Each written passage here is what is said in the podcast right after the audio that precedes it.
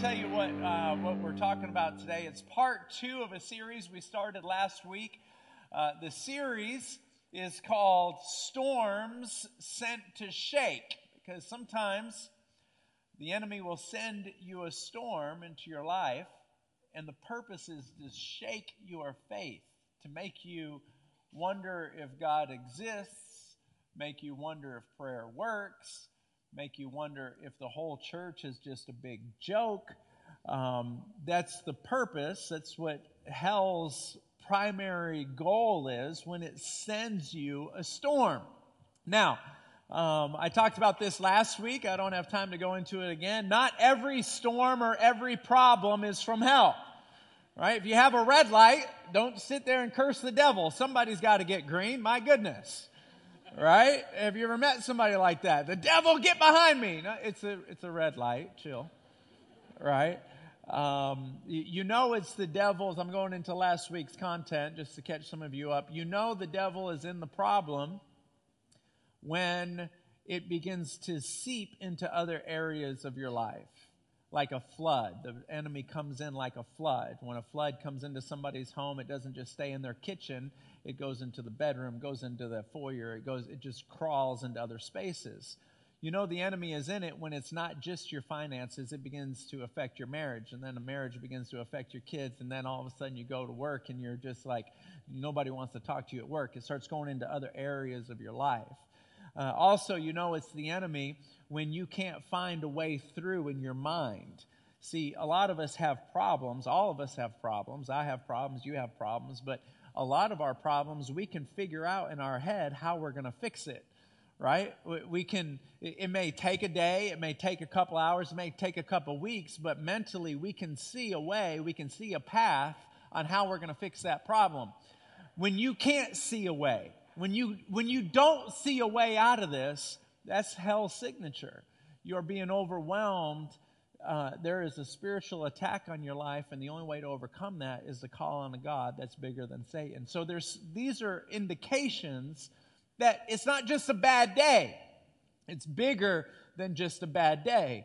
And so that's the purpose of this series. But what I want to talk about this afternoon or this morning is 28 seasons. Over the course of your life, you are going to go through 28 different seasons. Now, some of those seasons you'll go through more than once. Other seasons you'll only go through once. Um, but everybody experiences these 28 different seasons. And the Bible outlines, outlines them in Ecclesiastes chapter 3. I'm just going to cruise through them. And while I'm going through them, you can say, I've been through that one, I've been through that one. And then you can go, oh, shoot, I haven't been through that one yet. That one's going to come. Um, uh, but just rest assured, one of the seasons is dying, and you only have to go through that once. Let me just get right into it. Ecclesiastes chapter 3, verse 1 To everything there is a season and a time, to every purpose under the heaven. A time to be born, a time to die, a time to plant. And again, uh, we're not talking about a vegetable garden, okay? Some of these are, are metaphorical. A time to plant, a time to pluck up that which has been planted. A time to kill. Yes, there is a time to kill.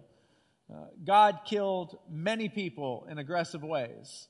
Uh, sometimes the righteous thing to do is to kill um, to kill, the time, uh, a time to heal, a time to break down, a time to build up, a time to weep, a time to laugh, a time to mourn, a time to dance, a time to cast away stones, a time to gather stones together, a time to embrace, a time to refrain from embracing, a time to get, a time to lose, a time to keep, a time to cast away, a time to rend, a time to sow, a time to keep silent, a time to speak, a time to love, a time to hate, a time of war, and a time of peace.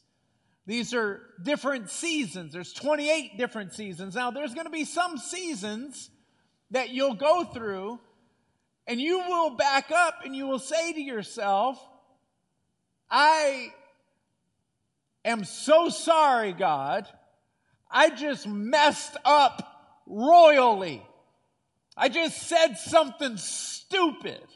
I just did something stupid. And sometimes we don't even say, I'm so sorry, God, because we're thinking in our head, I'm not going to say sorry because I always do it anyway. So why even say sorry? Am I talking to anybody? Okay, nobody here. I guess I'm just talking to me. Only I have ever said that. Uh, are you with me? Say yes. All right, look at the person next to you and say, Is that your real hair color? Go ahead.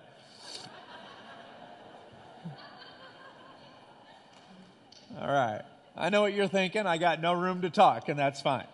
It's true. It's true. It's true. It's true. Uh, uh, it's, it's, it's, it, there's moments where you go through seasons and you're just almost disgusted with yourself.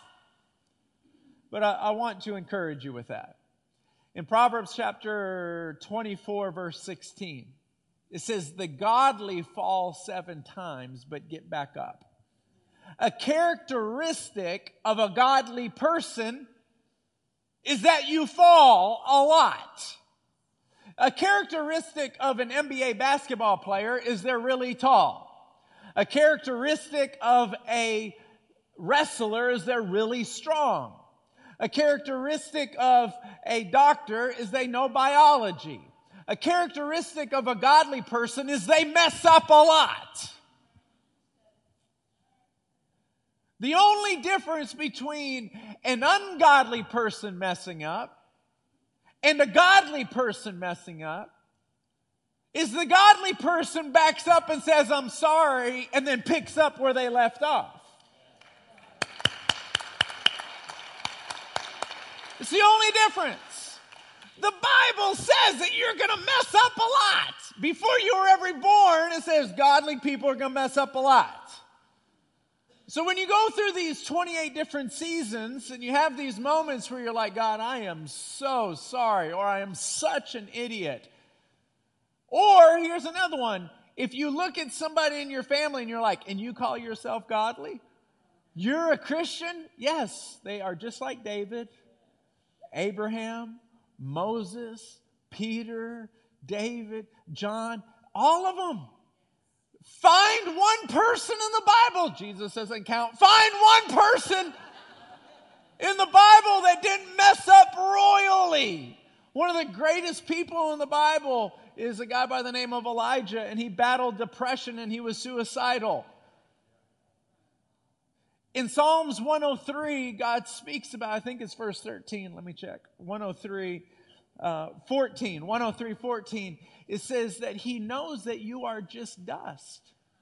He looks at you and goes, I can't expect too much. I made you out of the dust of the ground. And so uh, I want you to know that there's 28 different seasons that you're going to go through.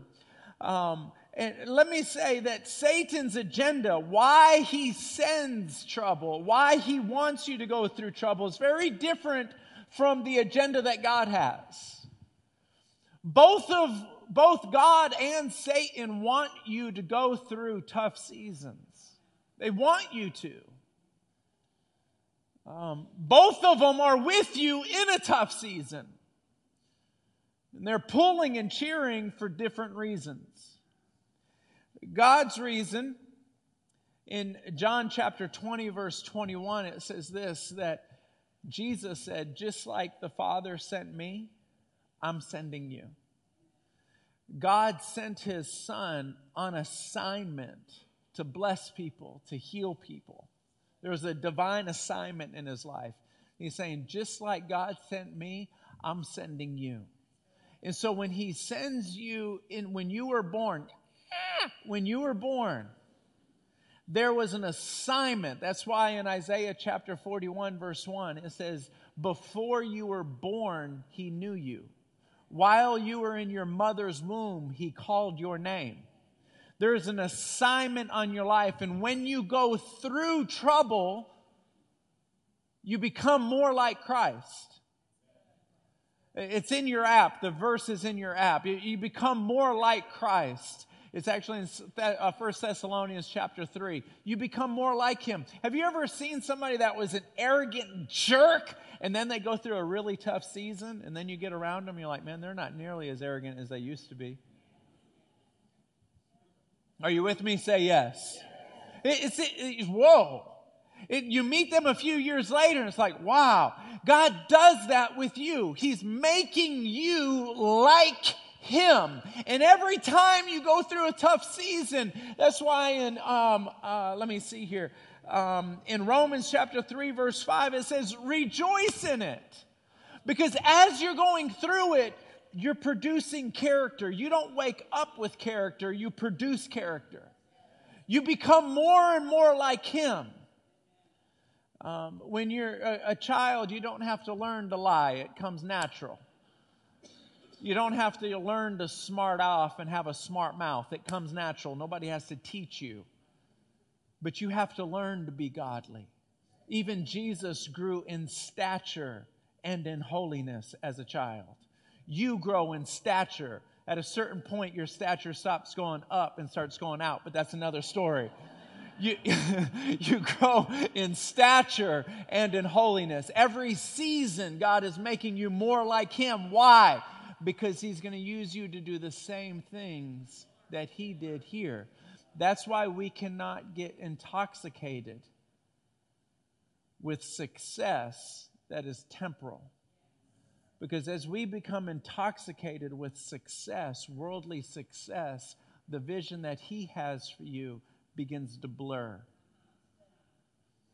Uh, that was just a sidebar. Here's Satan's desire Satan's desire is to shake your faith. In Second Thessalonians chapter 3 verse 2 and 3, he wants to shake your by troubles. He wants to shake your faith through troubles. He wants to shake you. He wants you to say church isn't real, God isn't real, prayer isn't real. If it was real, then why didn't this happen? And why didn't that happen? And while we're saying that, Satan is on the sidelines going, That's a whole point. Because we will either climb or we will slide when troubles come.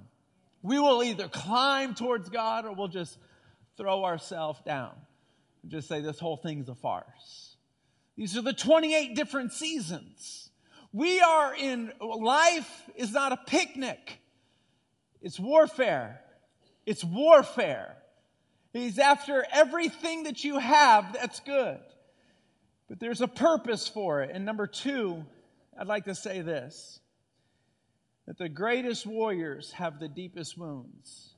People that do the most have usually been hurt the most. You know, every man I know loves movies like Gladiator, uh, The Patriot, or Braveheart. If you're a man and you don't like those movies, I'll pray for you. Uh, the reason why we like that is because there's something in us that we just respect somebody that fights. I'm going to tell you when we get to heaven, those of us who have fought the most will have bruises and scars and chinks in our armor for believing in things and fighting for things that we can't even see. And while all that is happening, I just want to assure you that though you cannot see angels doing what they do and God doing what he does, Satan can. Satan has the ability to see God, hear you, and send an angel to bless you. And he can watch an angel coming down from heaven, coming down to your house and coming up to you and bless you. In Hebrews chapter 1, verse 14, it says, Aren't angels ministering spirits sent to bless the heirs of salvation? And when Satan sees an angel coming down to bless you, he intercepts the angel, fights the angel in the air. And oftentimes there is time that is, it's, there's warfare above our heads. How do I know this? I'm not just making it up because it sounds fun. It's in the Bible. in Daniel chapter 10, Daniel looked up and saw an angel. Now, if you've ever wanted to know what an angel looks like, today's the day to come to church because Daniel wrote what the angel looked like, and I'm going to read it to you. This is Daniel chapter 10, verse 4 in the New Living Translation. On April 23rd, I was standing on the bank of the great Tigris River. I looked up and saw a man dressed in linen clothing with a belt of pure gold around his waist. His body looked like a precious gem. His face flashed like lightning, and his eyes flamed like torches. His arms and feet shone like polished bronze, and his voice roared like a vast multitude of people. This is the angel of God. When the Bible says that Jesus is the Lord of heaven's armies, this is what his soldiers look like. These are the people that are sent to bless you. This is the world that you're invited into. When you pray, James 4 8 says, When you draw close to me, I draw close to you. This is the world that you are participating in. And that's why I say, don't get intoxicated with temporal success when this whole world is so divine and so powerful and it's inviting you into it and participate with it. In 1 Corinthians chapter 1 verse 9 it says that God has invited you to be in partnership with Jesus Christ, to partner. While all this is happening, I just want you to know, while you're praying for something, while you're waiting for something, while you're believing God for something, there is a warfare going on above your head that you know nothing about. Don't get weary in well doing. Stay the course. Stay the course. Come on, somebody, help me out. Stay the course. Stay the course. I know it's hard. It's not, it's, it's, it's incredibly hard. But point number three is there's strength available. There's supernatural strength available. Uh, I've known in the 23rd Psalm, there's a verse in that Psalm that I've heard about most of my life. Many of you have heard about it as well. Um, but it says that He prepares a table for you in the midst of your enemies. I believe it's verse 8 in that psalm. He prepares a table. Now, when I, I, I, that thought came to my mind, I put it in my notes, and then I just backed up and I said, God, help me unpack that. Like, what exactly does that mean? And then all of a sudden, it, the word prepared jumped off the page at me. That, that he prepared this table. Now, why do we eat? The reason why we eat is we need to be replenished and we need to be strengthened. And so he prepared a table, he prepared to strengthen you and to replenish you. Now, when I hear that word re- prepared, it tells me that he knew that this battle was coming. He knew that you were going to, whatever season of life you are in right now, he knew it was coming. And he knew you would be tired about right now. He knew you would be discouraged about right now.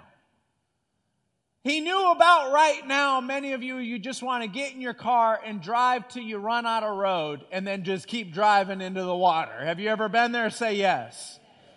The rest of you that didn't say yes, you're lying on Mother's Day. You, you want to get in your car and just leave. You want to just go somewhere. You want to get in a hot air balloon and. Am I talking to anyone? Say yes. I want to get out of here. Where do you want to go? Anywhere, but not here. Just want to get out. He knew you would be here around right now. He said, You're, you're going to be tired. You're going to be exhausted. You need to be replenished. You need to be strengthened. And here's the thing you can go to sleep for 12 hours and wake up exhausted. How many of you have ever come home from a vacation and need a vacation from your vacation? Are you with me? You go back to work and it's just like, I can't believe I'm going back to work and I'm exhausted. What happened? See, there's certain rest, there's a certain kind of replenishment that the pillow will never give you. It's not in the Bible, but it's good theology. It, it won't give it to you. He has prepared a table for you in the midst of your enemies. But here's the deal you're a grown adult. Nobody can make you do anything. Nobody can make you sit down at any table and eat. You are not four years old anymore. I know it's Mother's Day, but you, your mama used to say, You're going to eat it or you're not going to get up. You're going to eat it or you're, not, you're going to go to bed starving. How many moms would just leave that plate on the table for five hours and, I'm, hungry. Go, go, it's sitting right there. That's good mama ming. I don't know if mama is a word, but you know what I'm trying to say. That's good momming. Congratulations, Christian. Just got his master's degree.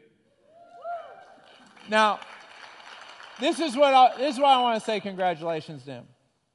Christian has stand up, Christian. I'm going to embarrass him. How old are your kids? 13 and 10. 13 and 10 works a full time job, is married, uh, works. He, he was my neighbor up until two weeks ago, um, but um, it, you can sit down now. um, so I know for a fact he works like 55 hours a week. And he decided he wanted to get his master's nine years ago, but with that kind of lifestyle, you don't just go to school for 12 hours a week and then study for another 12 hours. So he decided I'm going to take a class every semester, one class, three credits, and just marched for nine years and he just graduated master's degree, I want you to know I honor you. He's had his bachelor's for a long time, and he's got a great job and does really, really well in life, but he wanted his master's and just went for it, and just one step at a time, one class at a time, one step at a time, one class at a time. How many people know the law of process cannot be eluded? Are you with me? You cannot elude that. Now I just burnt five minutes. You owe me a coffee. Uh, what am I talking about now?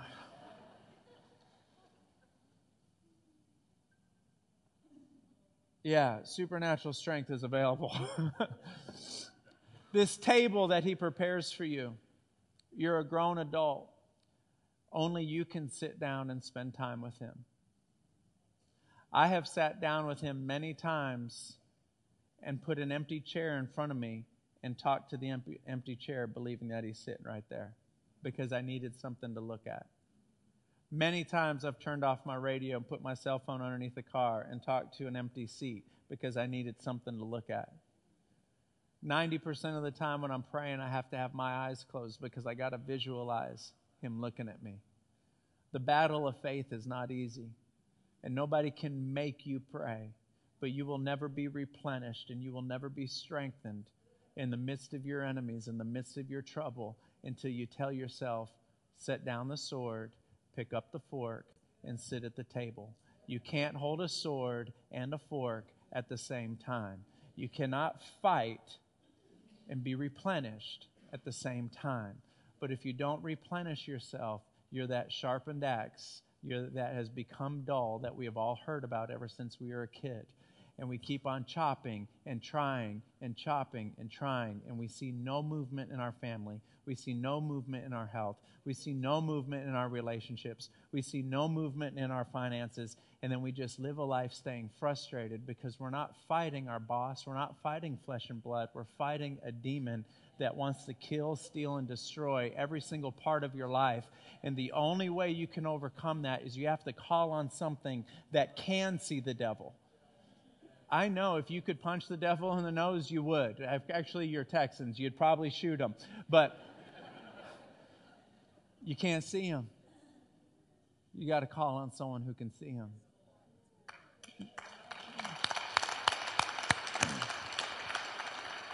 In the presence of your enemies. Now, here's the wonderful thing the enemy isn't going away, the problem isn't going away, but you're getting stronger and stronger by the minute. What I love is that you go through troubles, I go through troubles, and in the middle of us going through troubles, people are getting healed and miracles are happening. Ever since November, healings and miracles have been happening. Uh, usually, what I do is I pick somebody that got healed the week before and have them give a testimony because I know it builds your faith. The people that were supposed to give their testimony texted me this morning and said, Hey, um, our son is sick and we don't want to leave him with my mother in law um, for three services as they give their testimony in every single service. Can we do it another time? I said, Yes. Um, I'm going to share their testimony and then you can hear it from, them, from themselves um, whenever they come up here. But what I love about their testimony is how authentic and honest they are. And, and they said to me, We sit in the chair Sunday after Sunday, we see people get healed, and we're just, we can't help it. We just say, I don't know if this is real. And they told me that when they get in the car, they're talking to each other. They, they, the husband and the wife, they say to each other, um, it's Catalina and uh, uh, Federico. They say to each other, I hope it's real, but I, I want it to be real, but I don't know if it's real. They hear these testimonies because a lot of times when somebody gets healed, they'll feel a warmth on their body. They'll feel a tingling on their body, or uh, they'll get cold because someone supernatural is touching them. Sometimes there's no feeling at all, it just goes away. Um, but they were telling each other in the car. It's like we want it to be real, but like, and it's hard to hear testimonies week after week because if it's not real, that's a lot of liars. right? That's a lot of liars. Like we get one liar, but uh, you keep bringing liars in here. Where are you finding all these liars? And so I know, I understand. It's a wrestling match, and let me just tell you, the fact that you're doubting doesn't mean that you don't have faith. Doubt, the presence of doubt, does not mean you don't have the presence of faith. Just you wanting to believe means you have faith. And so this young man has had back problems for a long time. I didn't pray for him in here he didn't get healed in here. But on the way home, they were talking to each other. They're like, we're not sure if this is real, but if it's not real, let's just pray that it'll start being real. Right? They got home, and as he's walking through the front door of his house, he says, Catalina, my back is on fire. It's warm. And all of a sudden, he starts moving his background for the first time in years. He's completely healed, hadn't had any pain since. So he texts me this morning. He's like, I really want to give my testimony, but uh, yeah, I can't do it today. I'm like, no problem. In the culture that we're trying to establish here, is if you've been healed, you steal God's glory if you don't tell your testimony. You're stealing it. The Bible says, don't touch the glory of God. If you don't give your testimony, you are touching His glory. You're not letting Him get His glory. If I stand up here as the pastor and say, well, you know, people are getting healed because I'm pretty amazing, I'm touching his glory. I can get struck down like that. So I can't touch his glory, and you can't touch his glory. If he does something in our life, we have got to celebrate it. We got to tell everybody we know about it. There's power in that testimony. And so uh, I want to say that if you get healed at any point, we want to know about it. Um, would you stand to your feet for me, please? Typically, what I do is that we bring the prayer partners down and they pray for healing. But because I'm past time and many of you have Mother's Day reservations, I want to respect all that. And so um, I'm going to let you guys go quickly. Um, actually, I just changed my mind. I'm still going to let you go quickly, but prayer partners, we, we can't do what we do unless you're down here. And so I need you guys to come down. Um, here's the thing the Bible says that every time you pray, the tide of the battle turns. Some of you are battling health issues, some of you are financial issues, some of you, it's an issue in your marriage, an issue at work, an issue with your children. I don't care what it is, and God can fix your problem as easy it is for you to breathe. Okay? I want you to come down here and take the hand of a prayer partner and let them pray with you. I'm not amazing and they're not amazing, but the presence of God is powerfully amazing. Can we give them a standing ovation for that?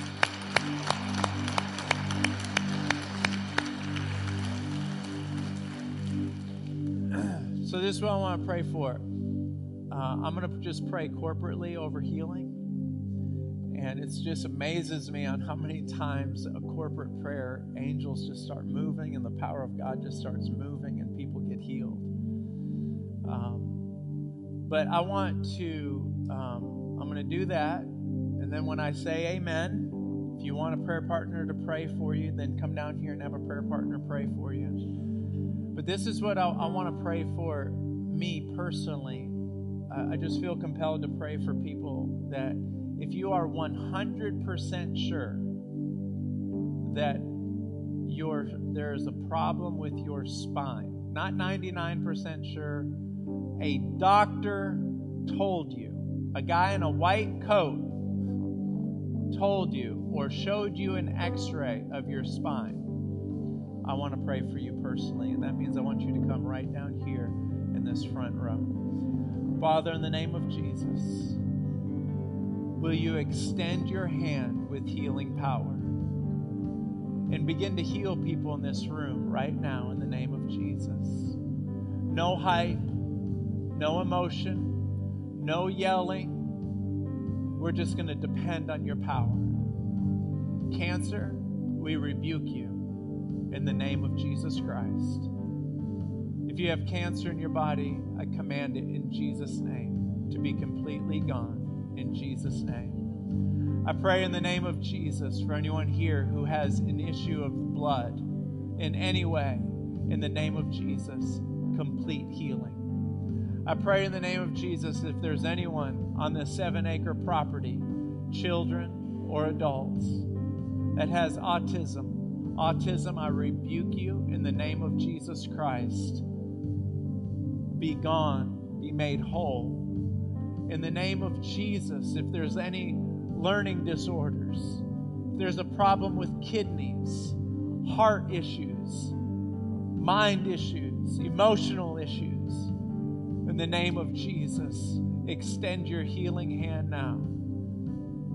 Do mighty miracles and wonders in this place for your glory, and we know that you're doing it right now as we speak because we know He's doing a mighty thing, a precious thing. We can't see it with our eyes, but our eyes of faith believe that He is. Let's go ahead and say thank you right now. Put your hands together.